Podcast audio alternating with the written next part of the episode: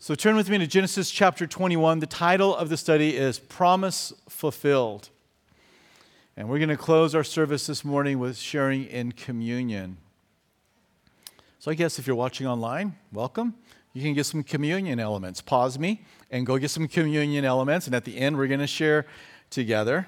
And if they're not exactly right, that's okay. You can still participate with us. We begin reading in verses 1 through 7, where we read about how the Lord is right on time. And the Lord visited Sarah as he had said, and the Lord did for Sarah as he had spoken. Let's find the repetition there. For Sarah conceived and bore Abraham a son in his old age at the set time of which God had spoken to him. So there's a theme going on here. Three times in two verses, God did what he said. And Abraham called on the name of his son who was born to him, whom Sarah born, born to him, Isaac. So this is his name. That he called on, called the name of his son. Then Abraham circumcised his son Isaac when he was eight days old, as God had commanded. Now Abraham was 100 years old when his son Isaac was born to him. And Sarah said, God has made me laugh, and all who hear will laugh with me. She also said, who would have said to Abraham that Sarah would nurse children? For I have borne him a son in his old age. Well, not just his old age, her old age too. She's 90 years old. And Ishmael at this time would have been around 14. So I just saw some of you laugh. She was a prophetess, wasn't she? I mean, eh, can you just imagine what that must have been like? You know, I mean, for some of us, I mean, if, you know, like, I mean, if my wife came home and said, guess what, I'm pregnant, I, I would be, I mean, I would be rejoicing in the Lord, you know, but it's not, it's not what I'm planning on happening right now. And I don't want my kids' kids to be older than my youngest. So, but that happens, right? But, but it is something that we realize that's, that's out of order, that's out of time, and, and so it, it causes laughter. Remember when the Lord came and told Abraham, You're going to have a son in about a year? What did, Abraham, uh, what did Sarah do? She laughed. And so she's talking about how there's going to be this, this laughter is going to, to take place.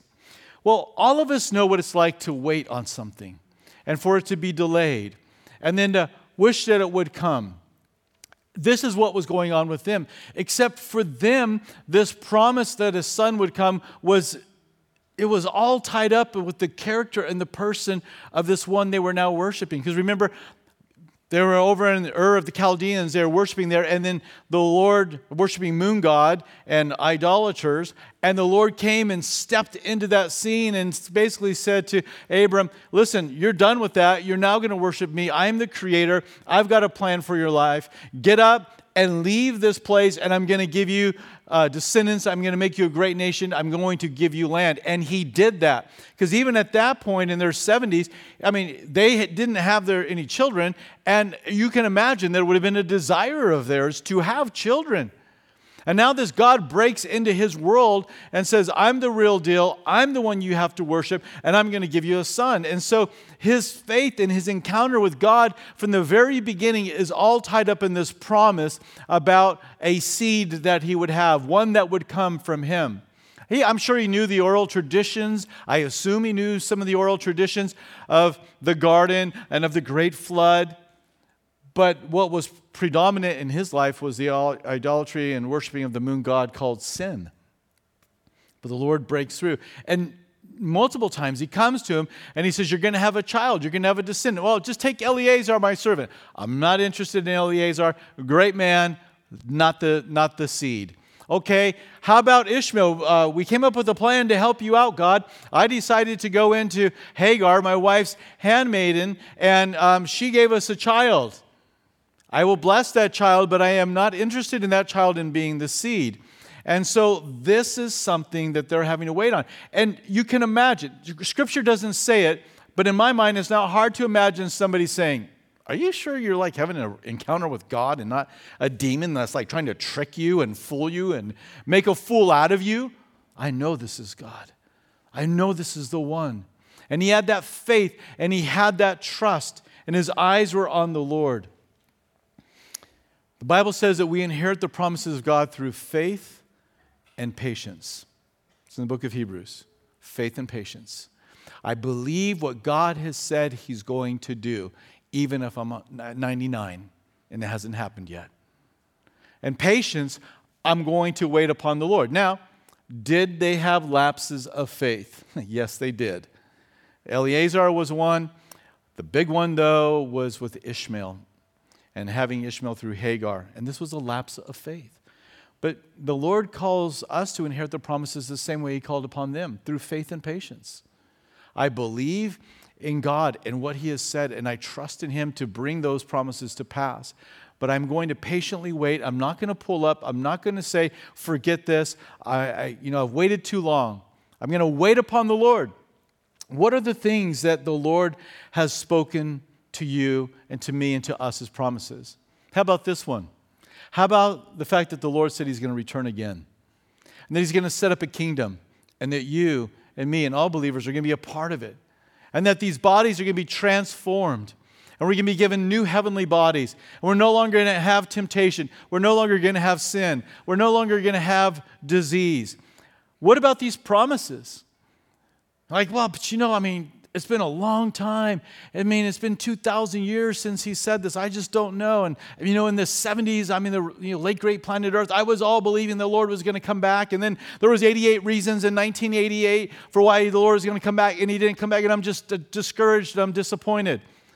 Well, God's word is not true. Men are not true. And they can they can get you looking at the wrong thing. But what are we to be looking at? We're not to be looking at a date on the calendar. We're to be looking for the return of a person. And you can be as caught up with that person today as you can be on the moment he returns. You see the point? The point is about Jesus and fellowshipping with him.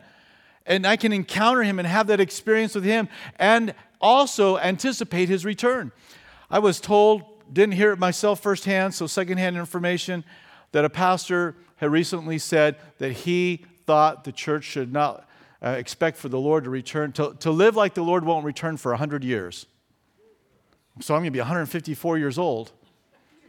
Uh, probably not going to be around. So what you're saying is don't look for the return of Jesus in my lifetime. That's that is not biblical. It's not biblical to give 88 reasons for why Jesus is going to come back in 1988, but I am to be living with a hope that he may return today. Look up, your redemption draws near. This is the word of the Lord. And so I live with that anticipation. Hasten the coming of the day of the Lord. That's biblical. That's scripture.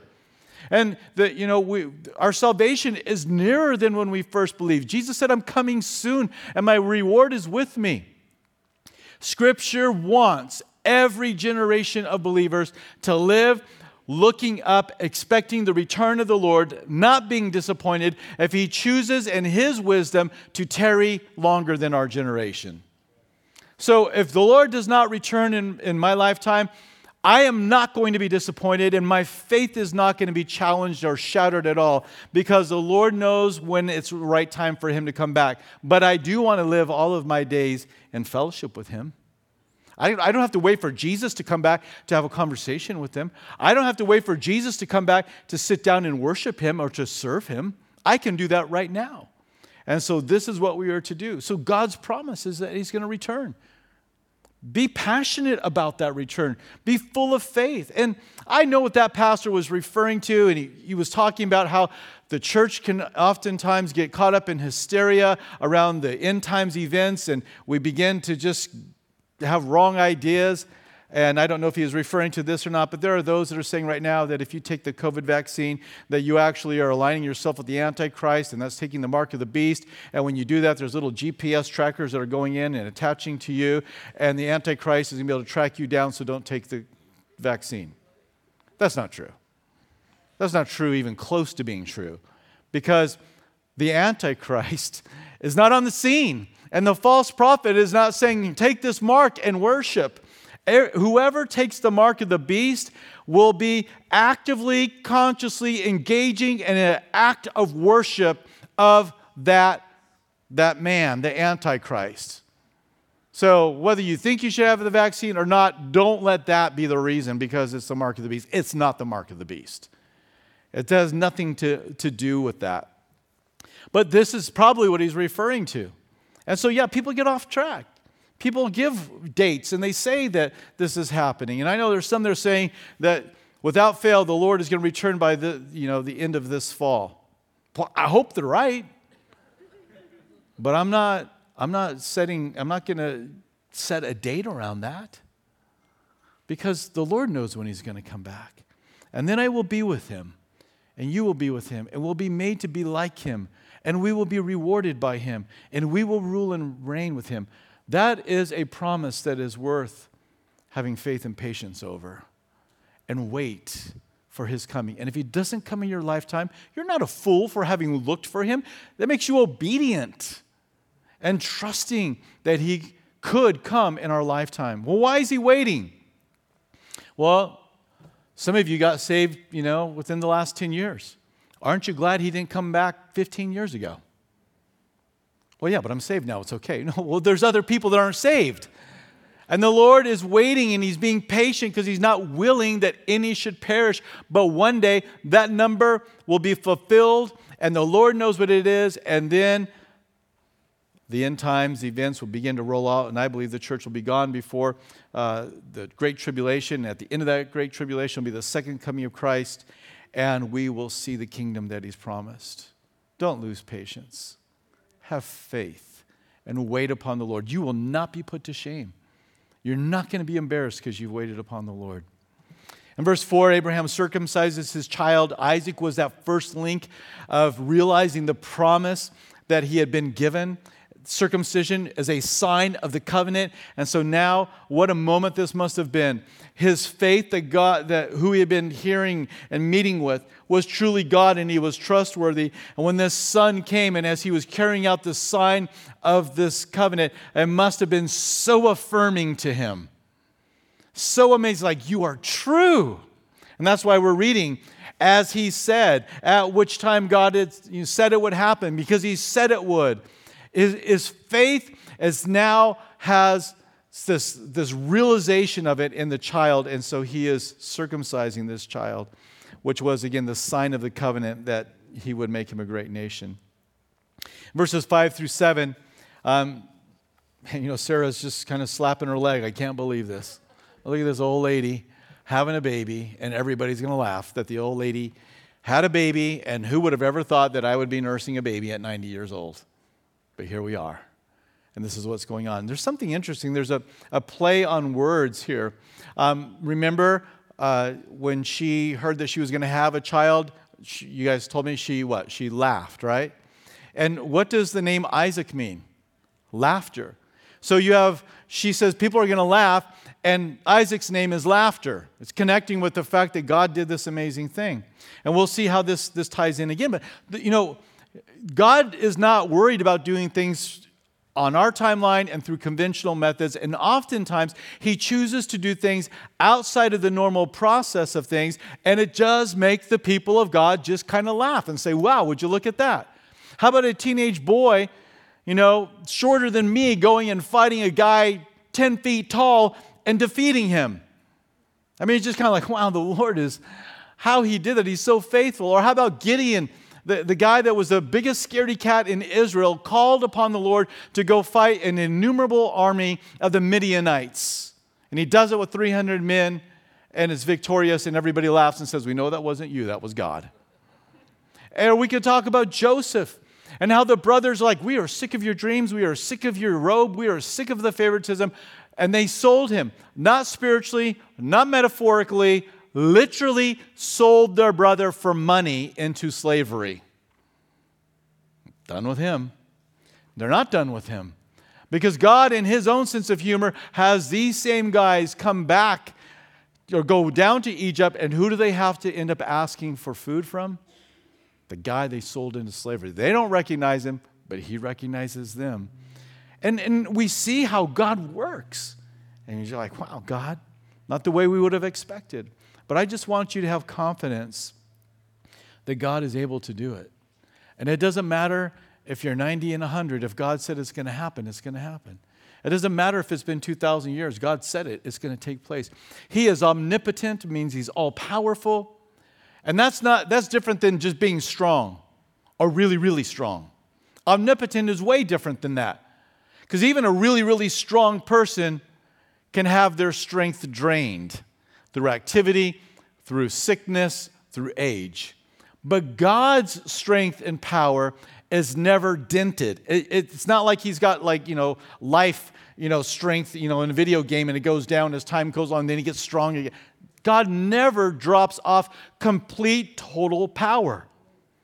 So all of us can call upon the Lord at the same time and ask for the most difficult thing that has ever been asked on planet Earth, and God has the power to do it all at the same time. It does not, it does not challenge him at all.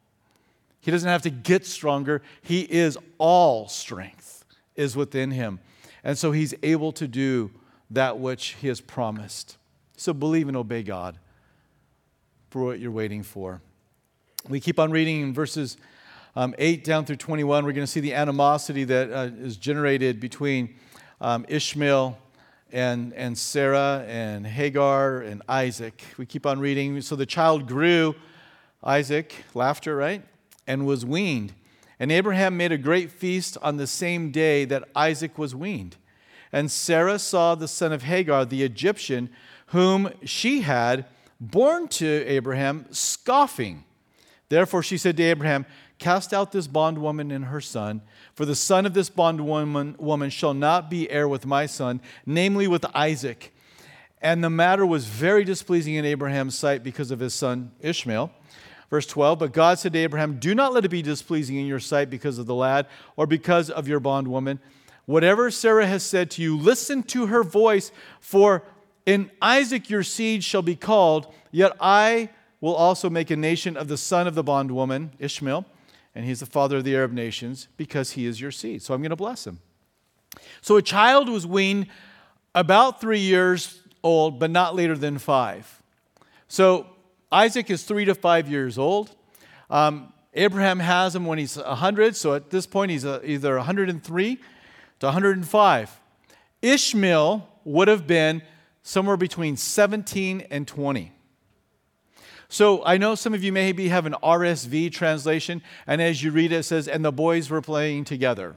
You know, it's like, what? She got mad because they were playing together? You know, she is so high and mighty, she can't even allow Isaac to play with his half brother. That, that's a bad translation. It isn't just playing together. New King James, I think, gets it right. It's the idea of scoffing. But we have another play on word, uh, words in the Hebrew because the word for laughter and for Isaac and for scoffing all have the same root, Hebrew root word. And what determines how you translate it is based upon context. So the context is set by the Lord saying to Abraham, Hey, listen to your wife. This is the one that's going to, going to be the seed of promise. So this wasn't just playful. Um, you know, banter between a, a three year old and a seven year old. I mean, if you have a 17 year old, you know, mocking a three year old, there's something out of place. I guarantee you, every mom in this room would be up and into her defensive posture. You know, moms get a different look when they're defending their babies, don't they? It's like, whoa, you're just like, wow, I never realized that about you. It was like, they're messing with my child, you know? And there is and she feels that but it's not just a natural maternal reaction. She spiritually i'm going to say she spiritually discerns the threat that exists there and that there's going to be like with joseph and his brothers or like with jacob and esau this this uh, animosity that could end up in a really bad situation. We move over uh, move with the new test to the new testament with me to galatians chapter 4 and I want to read uh, chapter 4, verse 21. We're going to read quite a few verses, actually. You're going to want to be there. This uh, chapter 4 gives us insight into what's going on historically, but this historical account gives us insight into how we are saved. How we are saved. So let's read Galatians chapter 4, verse 21 together. I'm going to read to the end of the chapter, actually, down to verse 31. Tell me, you who desire to be under the law, do you not hear the law? For it is written that Abraham had two sons, the one by a bondwoman, the other by a free woman. But he who was of the bondwoman was born according to the flesh, and of the free woman through promise, which things are symbolic. For these aren't two, these two are the two covenants the one from Mount Sinai, which gives birth to bondage, which is Hagar. So that's the law, was given on Mount Sinai. For this, Hagar is Mount Sinai in Arabia and corresponds to Jerusalem, which now is and is in bondage with all her children. So, I mean, this is a symbolic of the bondage that those that are under the law trying to earn salvation experience, and that's going on to this very day, even in Jerusalem, Paul said as he wrote this letter. Verse 26 But the Jerusalem above is free, which is the mother of us all. For it is written, Rejoice, O barren, you who do not bear, break forth and shout, you who are not in labor. So we're talking about Sarah here. For the desolate has many more children than she who has a husband. And so the idea is the spiritual descendants that will come from uh, Sarah and faith in Jesus Christ, her seed, are far more than the descendants of the Arab people through Ishmael. Verse 29 Now, as he who was born according to the flesh then persecuted him who was born according to the Spirit, even so it now is. So we get a little bit of commentary there on what that relationship was. Paul says there was a persecution so I don't know that we need to read into this like a physical altercation of a 17 year old beating up a three year old, but we get a sense of they weren't just playing together. There was an animosity that was there that inspired the Holy Spirit. Paul says it was a persecution. And it says, even so it, it is now. Nevertheless, what does Scripture say? Cast out the bondwoman and her son, for the son of the bondwoman shall not be heir with the son of the free woman. So then, brethren, we are not children of the bondwoman, but of free. All right, so what's going on here? So he's taking this historical account and he's now applying it to salvation. In Galatia, there were people that had made their way into the church. They had come in and said, We hear that you have faith in Jesus. That's great. Paul came through and taught you all about Jesus. That's awesome. He does a great job of talking about how Jesus is the Messiah. But he doesn't say everything you need to know. Like, did he tell you you needed to be circumcised? No. Oh, well, you got to be circumcised. Did he tell you that you got to worship on the Sabbath and you got to keep all of the Jewish festivals? And did he also tell you about the diet that we have that you got to keep? Because if you don't do all that, you can't really be saved. I mean, Jesus is awesome. I mean, you got to come to him, but when you get to Jesus, you got to make a hard right and you got to go back under the law so that you can be fully saved. And if you don't do that, you're not fully saved. And this is why Paul says, Who's bewitched you? Who's tricked you that having begun in the Spirit, you're now going to be made perfect in the flesh? You are born by the Spirit of God, and now you're going to go through the works of the flesh and you're going to be made perfect, make yourself perfect. You can't do that. And in chapter 4, we didn't read it, but if you take the time on your own to read it, you'll see that the law was given for the purpose of bringing us to the conclusion we can't do it. Like, what does that mean? It means you're a sinner. That's what it means. And you know it. And I know it.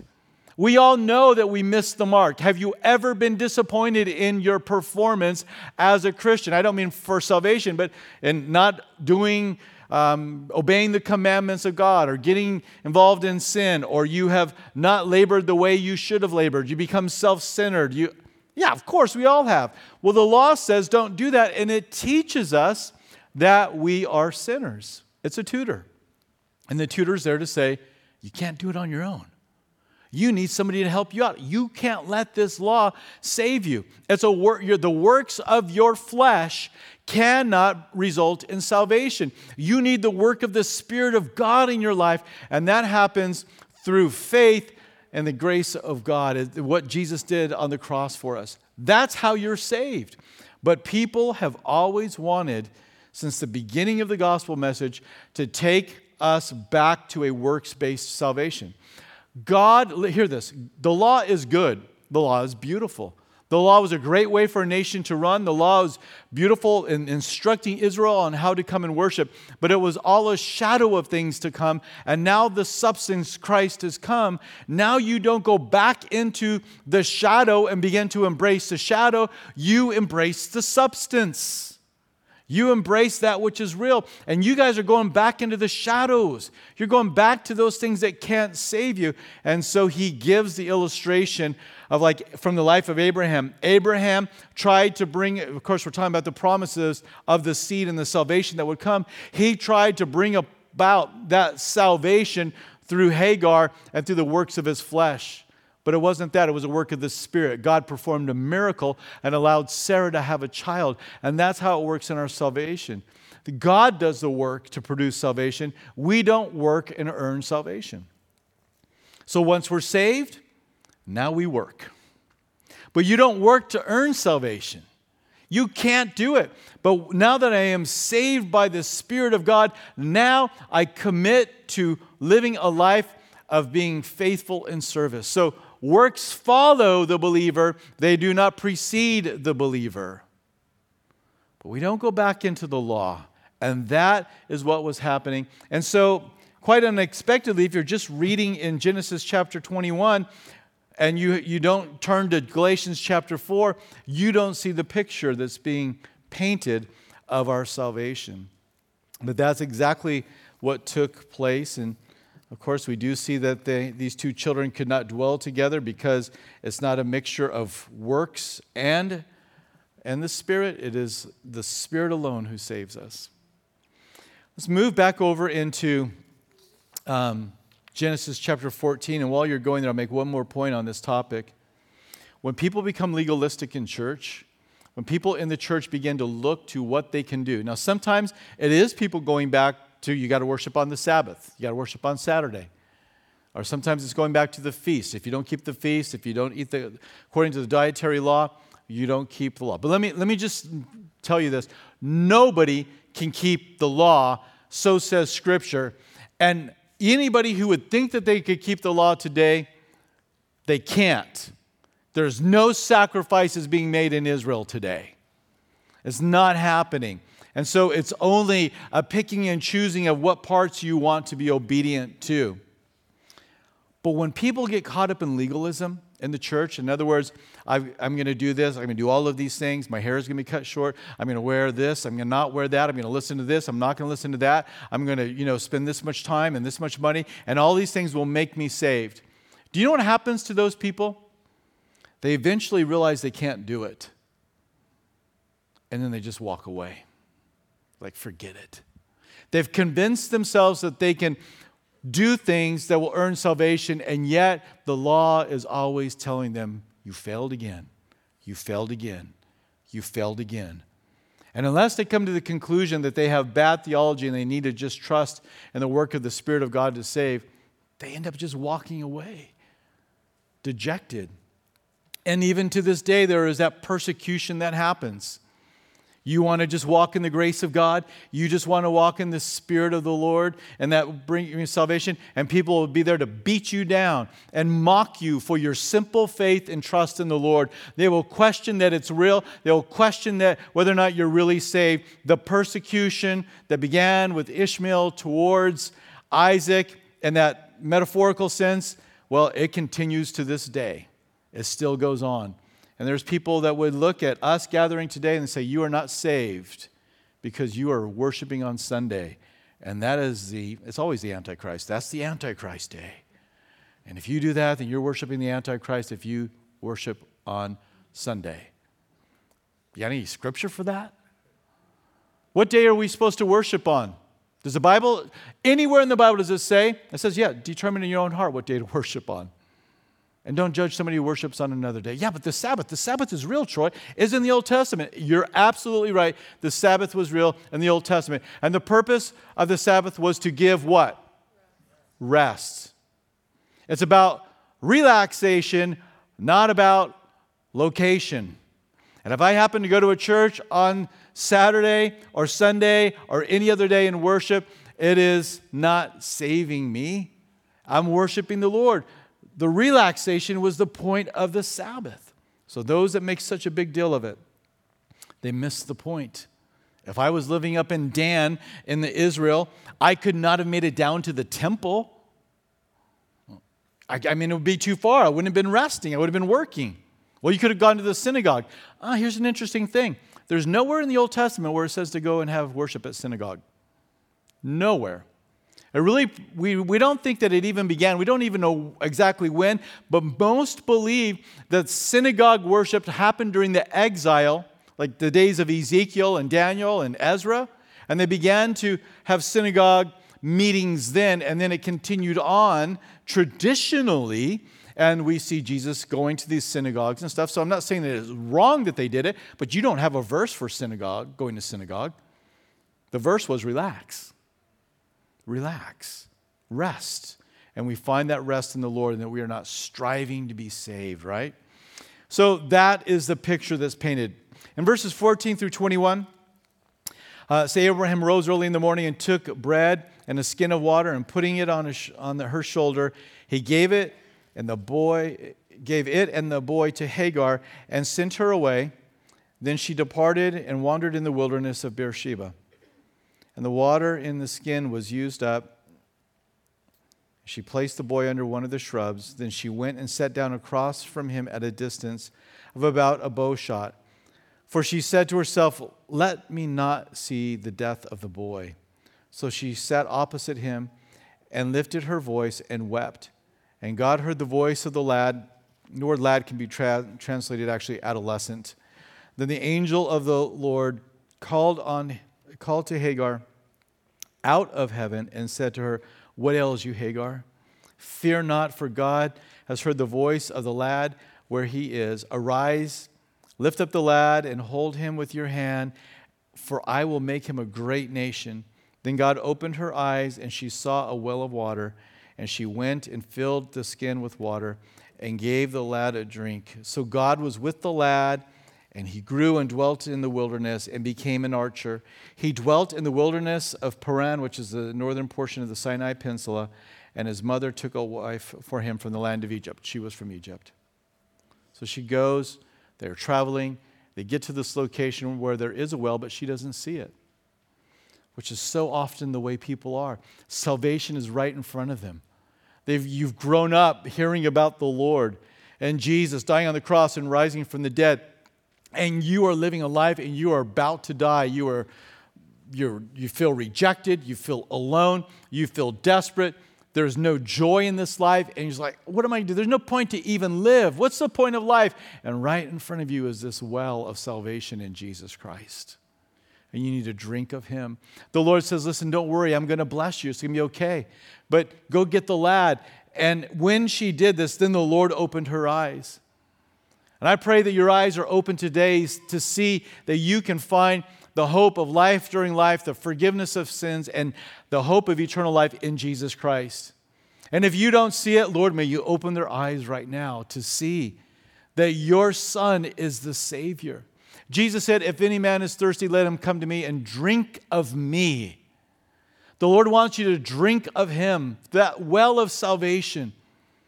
And He says, And there will come from within you, springing forth, living water and this is, again, a metaphor for the life that He wants you to have. If you don't have that, come to Him. If you have come to the Lord, know that He sees you, know that He is near to you, and He's not forsaken you, and He wants to help you through. In verses 22 through 34, I'm not going to read it other than to just summarize it. Abraham and Abimelech, they end up uh, drawing up a treaty. Remember, Abimelech had been deceived by Abraham so he's like, hey, let's have a treaty because I need to keep my eye on you and I don't want to be deceived by you. And so they enter into this treaty, and then, then Abraham says, Well, you know, you kind of haven't treated me the best either. I had a well, and your men drove me away. He's like, Well, I didn't know about it.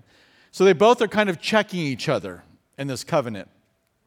But in verse, and then the, as it goes on, he gives him in verse 30 uh, seven lambs and Abimelech says, What is this for? He says, Well, I've dug a well, and I want this to be evidence that you taking these seven lambs, that it's evidence that I dug this well and I can feed my, uh, uh, you know, tend my flocks from this. And so Beersheba means um, a well of seven. So that's, that's where the name came from. A well of seven because he gave seven lambs and it's a well. But in verse 33, we read this verse Then Abraham planted a tamarisk tree in Beersheba and there called on the name of the Lord, the everlasting God. And this is where we see Abraham so often is at a tree, the tree of Mamre there in Hebron, worshiping, building an altar. The tree was a place that he would go. There would be shade there, but it was a place, he didn't worship the tree, but it was a place that became synonymous with where he set up worship and where he called upon the name of the Lord. And I just, I just want to ask you, believer, where is your tamarisk tree where you go and you meet with the Lord? Where's that place that you've set aside? You know, maybe it's like, for me, it's go, go out in the car because I can leave my phone in the house. I can get away from everybody and I can just get like a quiet time in the car. Or maybe it's hiking on a trail or sitting on the deck in the cool of the morning or on your couch or I don't know. You've got to have it though. I have to have it. I need to have that place where I'm going and I'm calling upon the name of the Lord. I, this must have been so pleasing to the Lord when, having left the tree in Mamre, to see Abraham's commitment to call upon the name of the Lord. And there he has this tree, and he's digging, and he's putting it into the ground, and he's watering it. And the Lord's like, ah, oh, look at this. He's planning for worship, he's planning to sit in my presence and to be with me. We need it. The Lord wants us to be in fellowship with Him.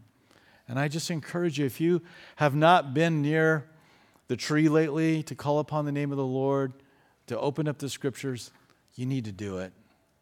We all need to do it. I know the Bible. Yeah, but you know, the Lord will reveal Himself over and over again through a very familiar book to you. It's His Word. Malcolm and Alwyn wrote a song that says, speaking of the Bible, it's a black and white portrait of a king who's a friend of mine. I love that line. When you open this, you're looking at a black and white portrait of your king, and he's your friend. So as you stare into the pages of Scripture, you are staring into the face of your God. He's revealed to us here, and you need to go and get alone.